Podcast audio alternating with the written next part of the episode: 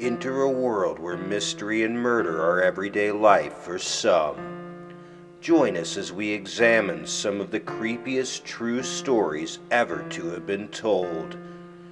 As always, thank you so much for listening. I'm your fearless host, Sam Roper. Prepare as you may to enter the world of dark matters.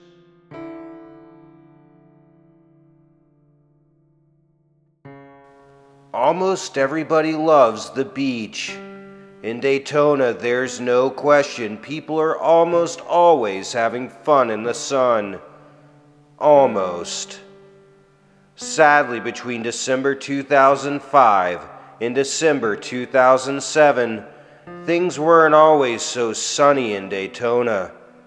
Four women during this time were murdered execution style making aware to both state and federal investigators of a serial killer they would call the Daytona Beach Killer.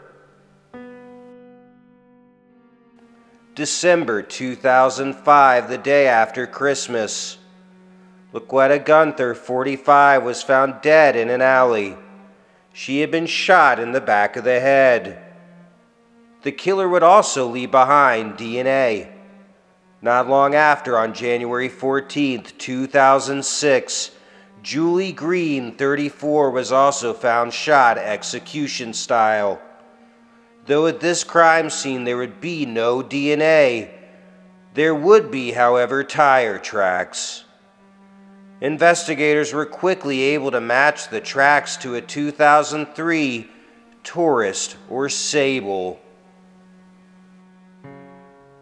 as if things weren't bad enough for investigators in the Sunshine State. Just over a month later, Iwana Patton, 35, was found dead on a dirt road. Though shot and murdered, Iwana was not shot in the head like the others. A possible cause for this is most likely due to the fact Iwana was the only victim at this time that had been through an apparent struggle. As shown by the evidence again, DNA was recovered. Same as the first murder, but even more damning, was a shell casing left behind, giving the police the exact make and model of the gun. It being a 40 caliber Smith & Wesson when both DNA and ballistics were compared to the evidence from the other murders, they all matched. Three horrible scenes, terrifying the community and police alike. A serial killer rapidly advancing. Then, nothing. For almost two years, there was no sign of the Daytona Beach killer. He stormed the beaches and then vanished into thin air. Then on January 2nd, 2008, another body surfaces. Stacy Charlene Gage, 30, was found murdered. How, you ask? One single shot to Stacy Gage's head.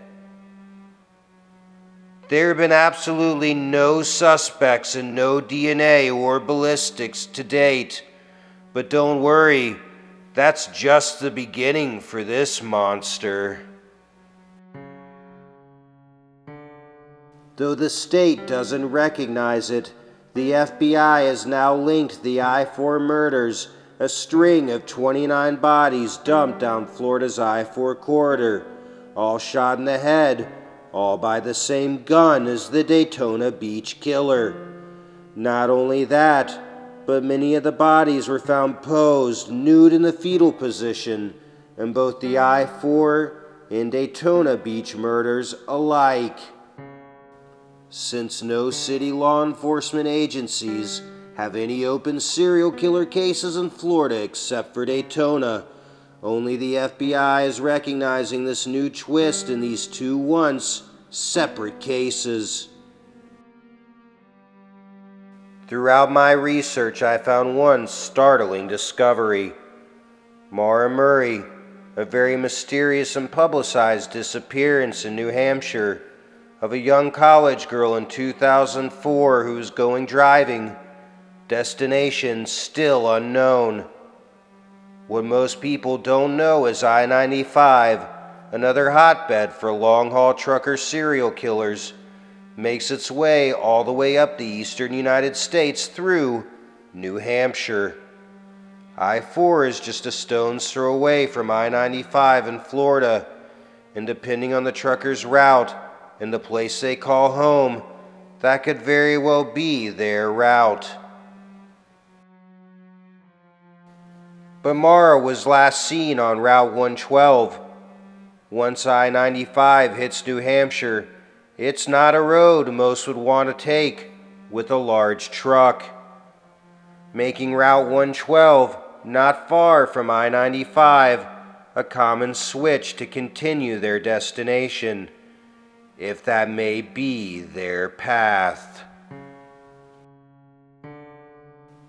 As I have long believed, perhaps Mara didn't just disappear. Perhaps she had a chance encounter with a long haul serial killer.